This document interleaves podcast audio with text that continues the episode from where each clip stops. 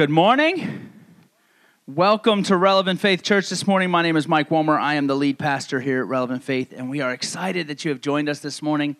We have been in a series called Giants. It's something we did throughout the entire summer where we were preaching a bunch of pretty much standalone messages under this one idea of the giants of faith that we find in Hebrews chapter 12. And I'm not going to jump to that passage of scripture because we're closing that series out this week, but in a very different way than we have been doing it for the last eight weeks.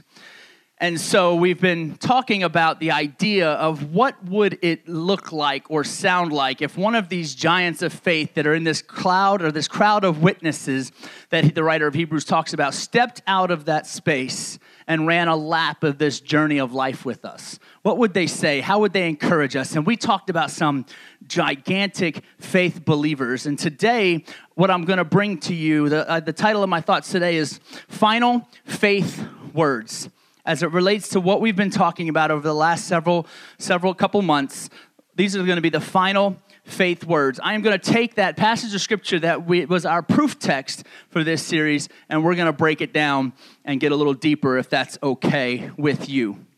And so we're going to start in hebrews chapter 11 verse number 39 it'll be up on the screen you can go to your device or if you have the bible you can go to your bible. But hebrews chapter 11 and verse number 39 the Bible says, all these people earned a good reputation because of their faith, yet none of them received all that God had promised. For God had something better in mind for us, so that they would not reach perfection without us. Know, he's referring to these giants of faith that are come that they talk about in, in Hebrews chapter 11, a lot of Old Testament figures and Old Testament giants. And then he goes on in verse number 12, it says, therefore. So, whenever you just simple Bible study 101, whenever you see the word therefore, you need to understand that that word is therefore a reason. And so the reason in this passage comes right before all these people earned a good reputation. And because they earned a good reputation, it was because of their faith. And then he goes on to say, So therefore, since we are surrounded by such a huge crowd of witnesses to the life of faith, meaning these people have gone before us, they've lived their life before us, they've run this journey, this, this race, and lived this journey before us. Since we're surrounded by them, he says, Let us strip off every weight that slows us down, especially the sin that so easily trips us up, and let us run with endurance the race God has set before us. We do this by keeping our eyes on Jesus, the champion who initiates and perfects our faith. Because of the joy awaiting him, he endured the cross, disregarding its shame. Now he is seated at the, in the place of honor beside God's throne. And in verse number three, it says, Think of all the hostility he endured from sinful people, then you won't become weary and give up powerful and insightful words that we are going to break down. But before we do, I need to give you some background and some context so that you understand what's going on here in this in this dialogue that we're having today. And so the book of Hebrews was written to a church that was actually getting old and was settling into the world and really losing what I'd call its wartime mentality. See, the church has become, over the years, this place that we go to feel good. This place that we go to get a little message, you know, greet a few people, get our, get our little worship on, and then walk out and face this world. The original intent of this church was to have this wartime mentality. And, start, and, and this wartime mentality would mean to understand that this is a spiritual warfare that we live in on a day to day basis. You know, we, just talked about it in our devotion this morning in prayer before we, because we prayed before service, and we just talked about how there is a very real devil that we don't really give him much attention, except to do our cliched, oh, the devil is a liar, or the devil is under my feet, or whatever cliche you want to say when you walk into the house of God to make you feel like you're in the right place. But we don't give him his attention that he deserves and understand that this is a spiritual battle that we are in every single day of our lives. That's a whole different message. I'm not going to get into that. But that, this, they've lost their wartime mentality. They started to drift through life without focus. They didn't have any, village, uh, any, any diligence anymore. They didn't have any energy anymore. Their hands were growing weak. Their knees were feeble. And it was just easier to meander in the crowd and kind of walk through the crowd of life versus run the marathon. And we've seen this over and over and over through the book of Hebrews. For example, in Hebrews chapter 2, verse number 1 through 3, the Bible says, So we must listen very carefully to the truth we have heard, or we may drift away from it. For the message God delivered through angels has always stood firm, and every violation of the law and every act of disobedience was punished. So, what makes us think we can escape if we ignore this great salvation that was first announced by the Lord Jesus himself and then delivered to us by those who heard him speak? So, I mean, these, you got to remember, and through Scripture, when something is written, you have to understand a couple of things about Scripture. Number one, it wasn't written to you it was written for you, but not necessarily written to you, because the last I checked, none of us were in the Corinthian church. None of us were Romans. None of us were found ourselves located in the desert of the Philipp, of, of, of Philippi. That's, that's not, these, this word was specifically written to audiences, yet its eternal value is that it was written for us for today. That was simply because Jesus said, I am the same yesterday, today, and forever. In Malachi, God said, I am God and I do not change. And so, because of all of that, that's why it has such great value for life and direction today. It's not subjective, it's not based on society. It is the absolute truth of God, and it is the absolute word of God, to which there is no error in it. That's what I believe, it's what Scripture says, and it's what I believe. So, if he's writing this, he's writing this because he's seeing some things that are causing him to, to write. So in this church, the church has crept this idea of drifting and neglecting and people growing careless and becoming spiritually lazy and negligent. And just let me give you just a little bit more context so that you can really see where this is going and see its value for you today. If you look at Hebrews chapter 3, verse number 12 and 13. So understand text context in scripture can also be found in scripture. And he goes on to say, Be careful then, dear brothers and sisters. Make sure that your own hearts are not evil and unbelieving, turning you away from the living God. You must, verse 13, you must warn each other every day while it is still today, so that none of you will be deceived by sin and hardened against God. Let me tell you, that passage right there has checked my spirit over the last several, several weeks to several months because there's a part of it that I'm failing to reach up to. There's a part of it that I'm missing out on. And it's not in verse 12. Be careful then, dear brothers and sisters. Make sure your own hearts are not evil and unbelieving. I believe my heart is, not, is good and, and pure and, and, and what it can be as a sinful person. I believe that, that it is turned towards God, and I'm absolutely believing, and I'm not living away from God. But verse 13, I feel like, is where I personally have missed the mark a few a time or two. It says you must warn each other every day while it is still today. So that none of you will be deceived by sin and hardened against God. The church had become complacent against sin. They just wouldn't call things out that are what they are. You wouldn't hear things from the pulpit like, hey, if you're living with someone who's not your wife or your husband, you're actually in sin. Sin separates us from God. Therefore, if I'm living with someone who's not my spouse, then I'm, I'm separating myself from God.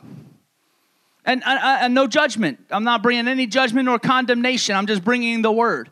See, these are the types of things you don't hear in churches today because well, it's not popular. People don't like to attend those types of churches.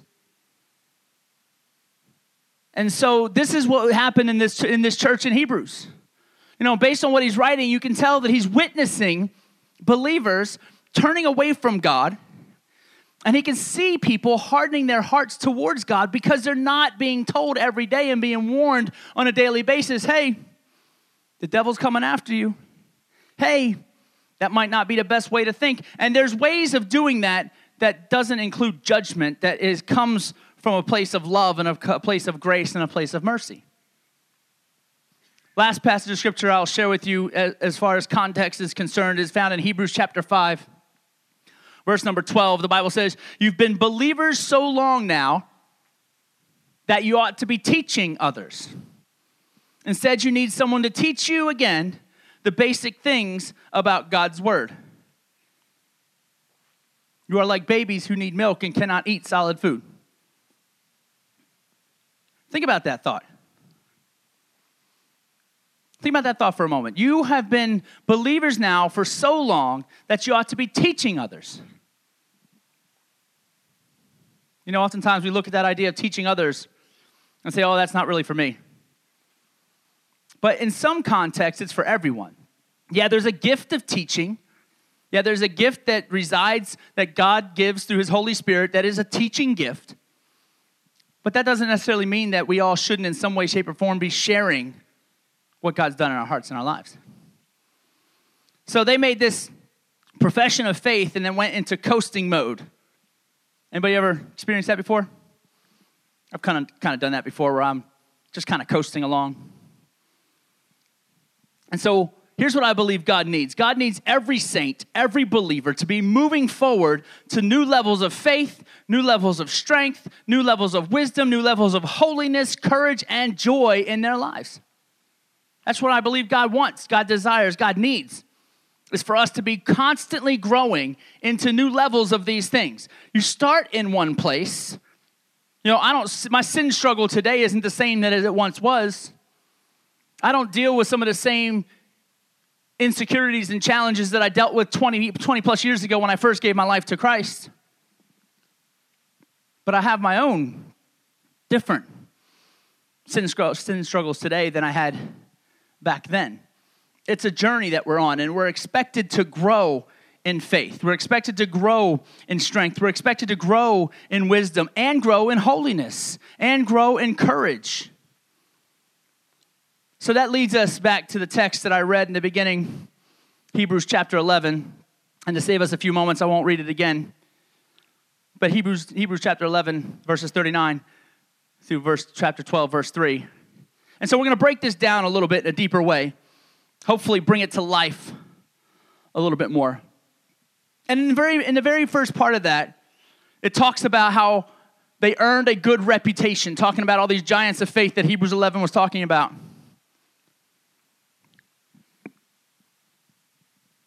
And he goes on to say, what caused them to earn this good reputation. Scripture is very important to break down and understand. And so, the very first thing when you came in, along with that connection card, you received a little sheet of paper to fill in the blank.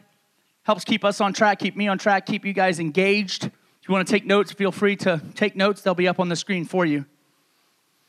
But number one thing I want you to get out of this passage of scripture as we break it down a little bit is that a good reputation it comes from faith. A good reputation comes from faith. Look at verse 39, the first half. All these people earned, notice it said earned, a good reputation because of their faith. You know, the Greek defines this word faith as a trust, as a belief, or as a confidence. But here's a catch this is why it's so important to study Scripture in its original language because when we hear the word faith, we think, oh, that means I believe. But there's a catch to it because this definition gets a little bit deeper than just a trust and a belief and a confidence. It actually, you have to realize that this faith, it doesn't come from you. You don't have the ability to produce the faith you need to run this race or even gain a good reputation. You don't have that ability within you. It has to come from somewhere else. And in fact, this, this faith is actually defined as a gift from God, never something that can be produced by man. That's what this faith is. So when he says that they earned a good repu- repu- reputation because of their faith, they earned this good reputation because it was a gift from God that they could not produce themselves. So basically, this is God's divine persuasion. God is persuading you to turn your eyes towards Him. God birthed this faith in a, in a person, but that person has to have a couple of characteristics in order for God to birth that faith. They have to, one, be submitted to God, and two, be surrendered to God. Yes, they're different things. I submit myself to God as being Lord, as being King, as being Savior, as being all of these things, but I'm surrendered to Him, meaning I am going to follow after His will, not mine. So when I pray the way that I pray before every single Sunday morning, like John the Baptist prayed that I would decrease so that he might increase, that is not just a prayer for me on a Sunday morning, that's a prayer for my life every day. Because every day I want to follow in the will of God. Every day I want to be surrendered. Every day I want to be submitted. Because that's the only way that you can develop a good reputation. And a good reputation is actually important. If you've been around here for any length of time, there's a few, there's a few people here who've been here since the very beginning. Several of you that have been here for th- three and four years. We went through some things at this church. We went through some things that, had it not been for God's grace, the reputation that I have as a pastor and the church has in the community could have easily suffered. Very easily, because there were some folks that would say some things that really just were not true but they would say them because, you know, hurting people like to hurt people. And so they would say things that were not true. But my response, most of the time, publicly, there's a whole different private response that I had to work my way through, if I'm being honest. My public response was, I really hope that's not the case. When they would come against me personally and attack me personally, I really hope that's not true. And I've had some people who had left because of certain things that they say they saw or I did, and others that would stand and say, you know what, I, I hear you, I just don't see that. That's the whole point of the good reputation. That's the whole point of being submitted and surrendered to Christ is that you have this reputation that he gives you that takes you into places. Yes, people will hate you for his namesake, but you'll also find favor sometimes among the very people who hate you because of him and because of that good reputation and because of that submitted and surrendered life. Nothing about popularity. Nothing about any of those things. As a matter of fact, the people that, that God chose were not the most popular people. They were not the qualified ones. They weren't. They were average people, and that, that's part of why that's part of why the Jews missed it because God chose average, what seemingly was average, because does nothing good comes from Nazareth, right? Can nobody good come from Nazareth? Yet Jesus came from Nazareth. And he chose tax collectors who were considered crooks and thieves, and he chose uneducated, and he chose all kinds of people that, let's be honest, you and I would line them up in a line. We wouldn't choose them. We make our choices based on popularity. So it's this, this, this good reputation that comes, that comes from faith. Number two, well, I got to move. Holy cow. So, number two, in verse 1 of Hebrews chapter 12, it says, Let us strip off every weight that slows us down. Strip off the weight. I'm going to stop right there in that part. Just strip off the weight. There's so much in this portion of scripture, I can only hope to do it justice in the next couple of minutes. And when the Bible says to strip off the weight, it's referring to laying something aside. It's referring to renouncing it, even stowing it away. I'm going to put this away. That's what it means when it says strip off the weight. It means I'm going to renounce it. I'm going to put it away. I'm going to put it off to the side. It insinuates that you're going somewhere, which is why you have to put this off to the side because it's going to hinder you from going where you're supposed to go. It makes the assumption that you're actually moving forward. It's important in life to always be moving forward.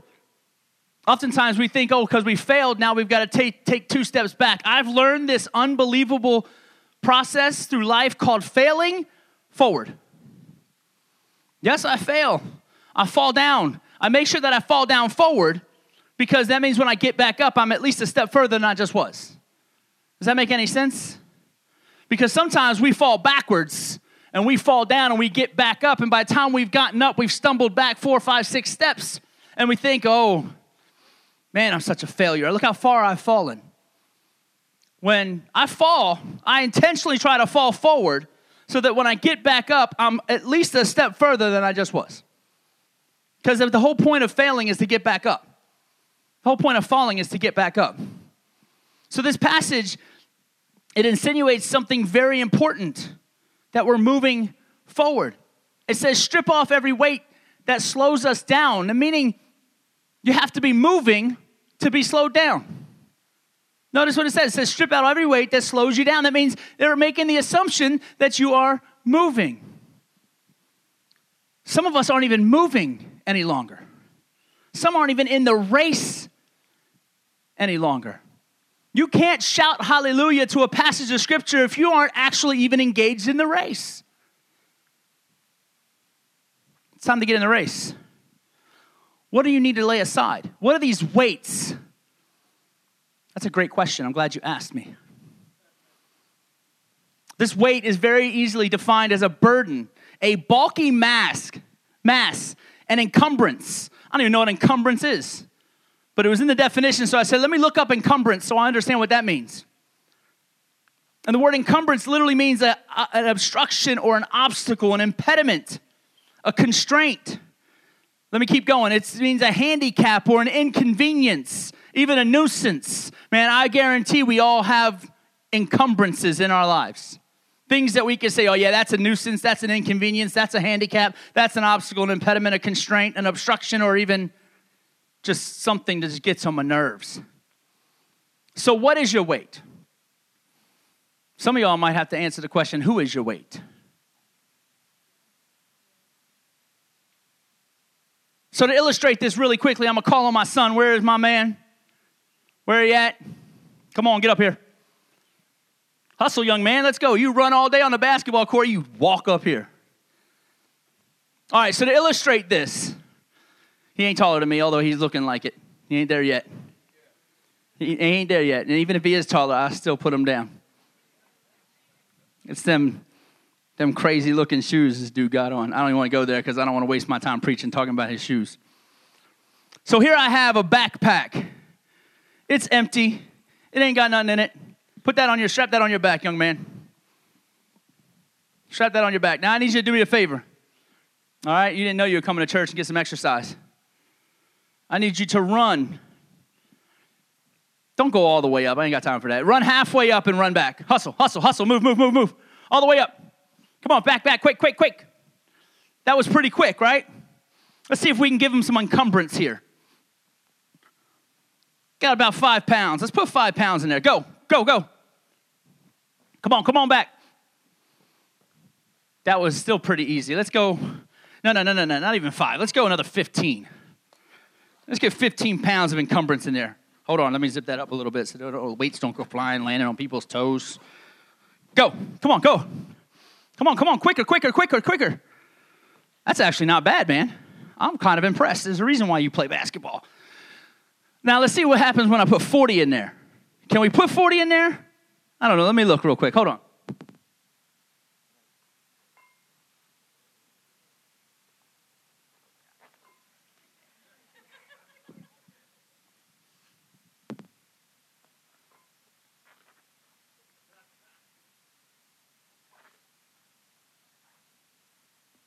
Go, go, go, go. Come on. Come on. He a little slower. He a little slower. That's a, you know what, but he still ain't slow enough here. Hold on to that one in your left hand. Hold on to that one in your right hand. All right, go. Come on, go, go, go, go. Come on, go. Come on, come on, come on. All the way back. Come on, come on. Now just stand there for a second. You look like you're a little out of gas. You got a breath a little bit? Yeah. That's why I have young folk do that because I don't need if I know it, I'd have made it to the 40. But he's got all this weight. When he had an empty backpack and he made the run with an empty backpack, it was quick. Then we throw about five pounds in there and it was like it was nothing, it was still quick. Then threw another 15 in there, he was still pretty quick. He got up and he got back. Threw that 40 in there. He slowed down significantly. Then when I put another 40 in his, what does that weigh? That's 10, and that's 5, so 15, another 30. Threw another 30 in his arms. he slowed down significantly. See, this is what we do. We have this backpack called life, and we stand here trying to hold it, and with this five pounds in it, it's no big deal. And then we pick up a little bit of other weight, some useless person that we shouldn't be talking to. And when I say useless, I don't mean that in God's eyes, I mean that in the benefit to our lives where they leading where they're leading us. And we add about 15 more pounds of weight. And it's like you know what? I'm, I still I'm still doing this. You're a little bit slower but it's not so noticeable. I can handle this. And then you pick up some weight. A loved one passes away or a bill isn't unpaid or you lose a job and you throw this 40 pound weight in the bag. And now you're noticeably slower. And now you're having a hard time moving and yet, for some reason, we still think I can carry all of this because I'm strong, right? I'm tough. I got this. So we grab two more weights and we put them in our hands and say, okay, I, am good. And now I can barely walk, much less run. And scripture tells us we're to run the race. It don't say walk the race. It says run the race. You can't run with that kind of weight. Go, go, go. Go. Look, so now he's been carrying that weight. He's been standing there holding it. And dude can't even run. He's just taking long five foot 11 steps. He's not even running any longer. He just, he says, I'm, let me fool you because our steps are so long. You can put that stuff down, bro. Give my son a hand as he endures being a pastor's kid. Thanks, kiddo. Run, go, go. but that's what we do. We keep piling weight upon weight upon weight. But in order to run this race of life, the Bible tells us that we should strip off every weight.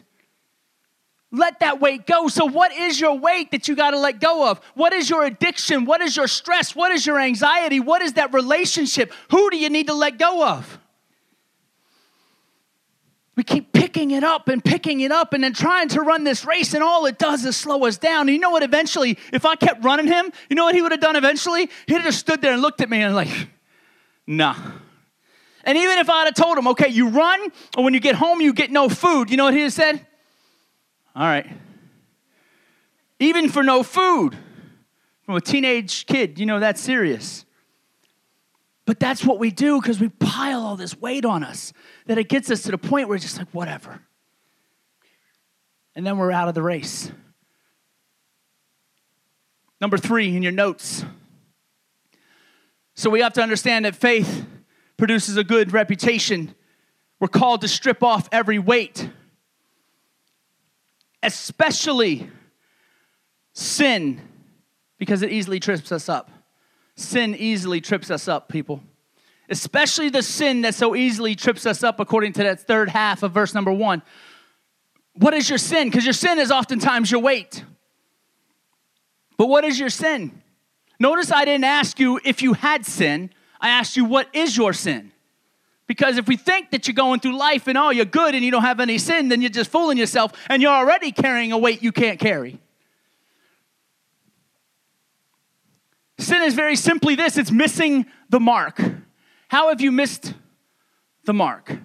Let me tell you, I confessed my sin to you earlier today when I said I missed the mark and rushed into this growth track thing. Yes, that was sin on my half because I missed the mark of what God, anything that God's calling me to, if I miss that mark, then yes, I've sinned.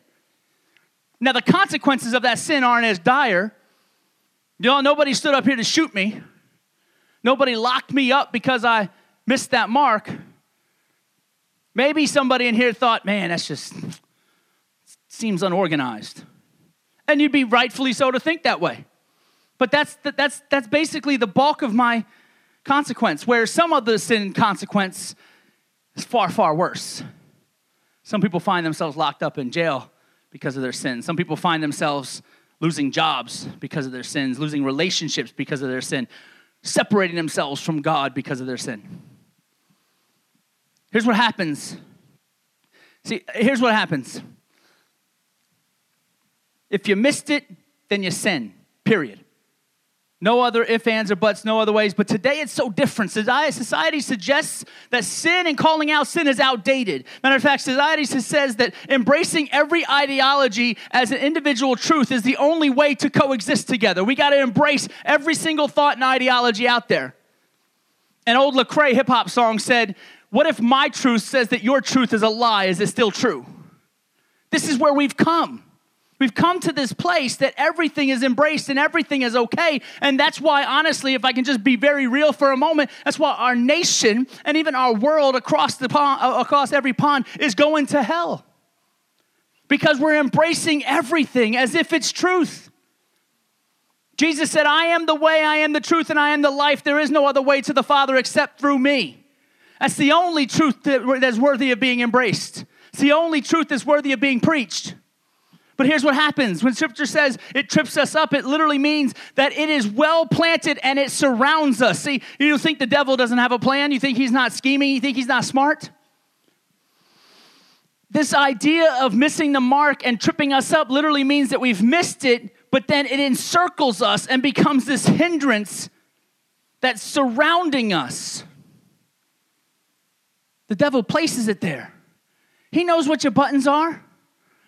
He knows where your sin is. He knows where your struggle is. You think he's going to push a button other than one to one that gets you struggling? He knows what buttons he can and cannot push with me. He don't push the buttons he knows not going to get me. He pushes the ones he knows are going to trip me up. Matter of fact, this idea in some Greek context, this tripped up idea, was even used in battle, meaning to be strategically and skillfully surrounded by the enemy. That's what happens with sin. Number four, the last one I'll share with you, is you have to run God's race. Notice what it says in verse 1, the last half of verse 1. All this that I'm sharing with you right now, all of this is just in verse 1. Look at the last half. And let us run with endurance the race God has set before us. Who set before us? Okay, let me try that again because about a third of you are halfway awake. Let me try that again. Who set this race before us? Thank you. This part is easy. God's race. Now, to say it and preach it is easy, but to live it is different. Because there is a race that you're running that may very well not be God's race. It may very well be your race. I remember when I entered into a pastoral position in a place in a location where everybody was talking about where they're going to college. And they were doing this based on where mom went to school, where dad went to school, or, well, this is the kind of school I think would be kind of cool for me to go to. They were basing a major life decision on, yeah, this is what I want to do. And so I asked the question Have you prayed? And they look at me like I got 12 heads on my shoulder. What do you mean, pray about college? Like, bro, I pray. I pray about everything. Of course, college. It's what caused my daughter to end up eight, eight hours away. So I let her pray. That's where she ended up. Thank you, Jesus. Mm-hmm. I kind of mean that sarcastically. Not really. It's, it's, it's, it, this is life. Run God's race. Stop running your race. Run God's race. You know, some folks think they got let go and laid off, and I just saw this. I'm not even can't even take credit for it, but it was powerful. It was one of those Steve Harvey side moments, right? Steve Harvey, I know, loves Jesus, but he cusses too much. I know he loves Jesus, but he cusses too much. I'm praying God gets a hold of his lips the way he has his heart. Hopefully it works out. But he has some profound things to say. And he's having this little side conversation. A guy asked him, How do you stay motivated? when you're out there putting yourself out there for a job and you find yourself either being told you're not qualified enough or you're too qualified. And Steve asked him, he said, What, what, what are you doing? What do you mean motivated? He was confused by the question. He said, So he asked him a question, What are you gifted to do? He said, I'm gifted in the kitchen. He says, And what do you do? I'm a sales rep. He's like, What are you selling? Beverages. So you're selling beverages, but you're gifted in the kitchen. And you're laid off and you're looking for another sales rep job. He said, maybe, maybe God laid you off from the sales rep to get you to actually do what he called you to do and get you gifted in the kitchen. But you can't do both. So the whole thought of that whole idea is you got to run God's race, not your own. You have to run God's race because otherwise you're looking for a job in the same industry that you got let go from. Why not just see, God, how did you gift me? Because I've said it a million times and our growth track is really going to be good for this as well. God gifts you for a purpose, and usually your purpose is connected to your gifting. The gift that you have will make room for you. It will. And my man back here shouting hallelujah, if you understood where he come from, and I don't mean his life as a gangbanger and in the prison, but I mean his life of sin that where he has now returned from and returned to to preach the gospel. He is going into prisons all over this state and even in other states that he shouldn't even be allowed to be in. Because his felony conviction and his time in prison suggests that he shouldn't even be allowed to be in those prisons in his capacity. But what do they do? They fling the doors open and say, Brother Nate, come on and preach. Why? Because he's got a gift to reach a person that is in desperate need of Jesus, and his gift is making room for him. But it takes a process. Your gift ain't gonna make room for you if you're not submitted and surrendered. Your gift's not gonna make room for you if you don't have a good reputation and you're not building it on faith. Your gift isn't gonna make room for you if you're running someone else's race. Matter of fact, I'm gonna call on the Apostle Paul. The only time I'm moving and diverting from this passage of scripture is the call on the Apostle Paul. Because he said in Romans chapter 12, verse number 2, don't copy the behavior and the customs of this world, but let God transform you into a new person by changing the way you think. Then you will learn to know God's will for you, which is good, pleasing, and perfect. It suggests God has a good, pleasing, and perfect will for you, and it's directly connected to not looking like this world and being having your mindset, the way you think, transformed. You'll never be able to see God's perfect will if you keep thinking the same way you used to think. So, as you know, I like to I, I preach the gospel, I preach its truth there, but I like to break it practical. How can I make this a part of my life? I've got two points that I want to make it practical. And they come both from Hebrews chapter 12, verses 2 and 3. The Bible says in Hebrews chapter 12, verse number 2, we do this by keeping our eyes on Jesus. We do what? We run this race. We live this life. We run this race, by keeping our eyes on Jesus, the champion who initiates and perfects our faith. Or if you like a different version, the author and perfecter of our faith. So the author and the finisher. Because of the joy awaiting him, he endured the cross, disregarding its shame now he is seated in a place of honor beside God's throne. Verse 3 think, think of all the hostility he endured from sinful people, then you won't become weary and give up. Two thoughts. Very verse 1 keep your eyes on him. Look at what it says in verse 2. We do this by keeping our eyes on Jesus. Keeping our eyes on Jesus. The Greek word for keeping our eyes on means to look away from everything else. It's not just about what you're looking at, but it's what you're not looking at. It's looking away in such a way that nothing else is even in our focus. I'm going to illustrate this real quick. If you would do me a favor and black out the room. It's pretty dark in here. And if we're in a dark space and we're in a dark place like this, and we, the first instinct is to grab a flashlight. Steve, I'm sorry. You're just hitting in the way of the flashlight. Now, when I turn the flashlight off, and it, we could get a little bit darker in here, but there's some light we just can't get rid of, and that's all right. But if I, put, if I, if I look out here, all I can see is some bodies. Can't see faces, I can't see anything else. I see some bodies. When I turn the flashlight on, I see faces. And I don't even have to shine it at you like that. I just hold it like this and I can see faces. Don't have to shine it at you, but I see all your pretty faces, right? This is the kind of focus we have in our life. We're walking in a dark room with a flashlight, and it allows us to see everything that's around us. And we get distracted by what we see. But when God says, keep your eyes on Jesus, his thought process is a little more like this. In a dark room, all I can see is what this laser is pointing at. I still can't see faces. If I have that wide view flashlight, I see faces. I see everything to my left and to my right. But the idea of keeping my eyes on Jesus, and I'm trying to keep this out of your eyes, Steve, because this will mess with you. It's a pretty powerful laser. But the idea of keeping my eyes on Jesus means that Jesus is right there. And if y'all want to look and see where he is, he's on that black curtain back there, the little green light. You see it? Making it dance. If y'all a cat, I'll put it on the floor. You can chase it around a little bit. I tried to do that to our worship leader earlier. She wasn't having it. But this is the way I focus on Jesus. Now, I can't see your faces. Now, I know you're there, but I can't see your face. See, I know you're there, but I'm not distracted by you. Because all I'm doing is trying to make sure I don't put this laser in Steve's face. Because I'm fo- so focused on Jesus that I'm not distracted by you. You can turn my lights back on. That's the idea of being keeping your eyes on Jesus.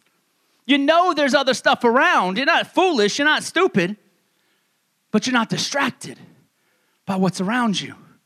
You're focused on Jesus. Why are you focused on Jesus?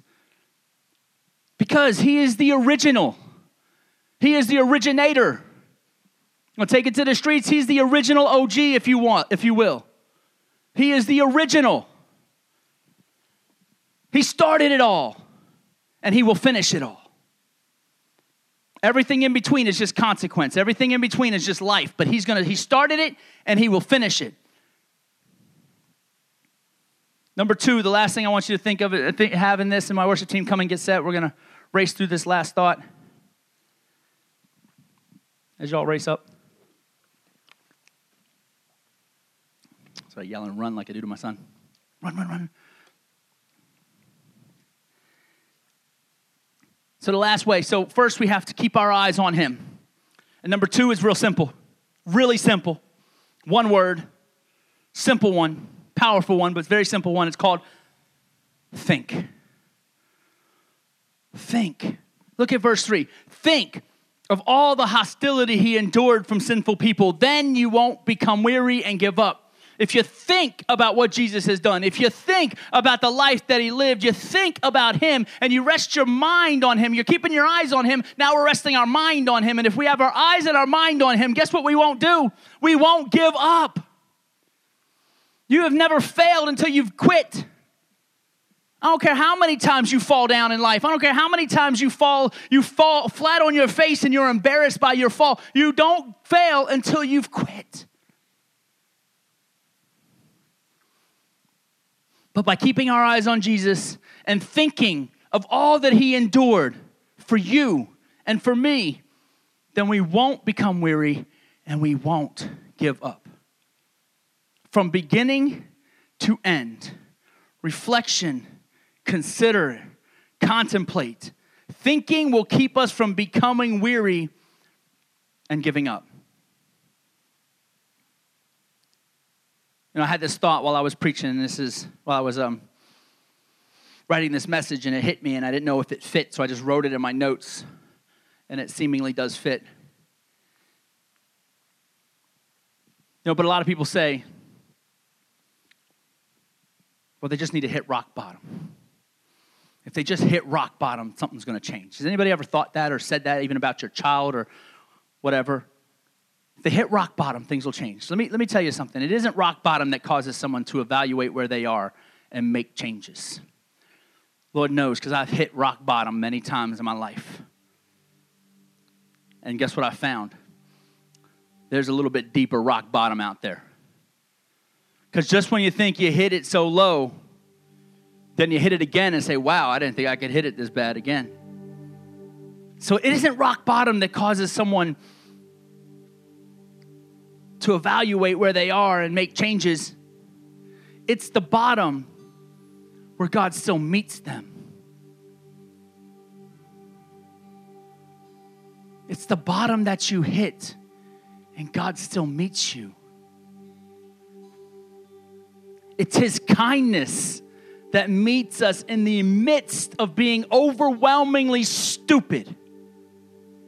It's His kindness in the midst of that that leads us to humility, and this humility leads us to repentance. See, the Bible says that the ki- kindness leads us to repentance, right?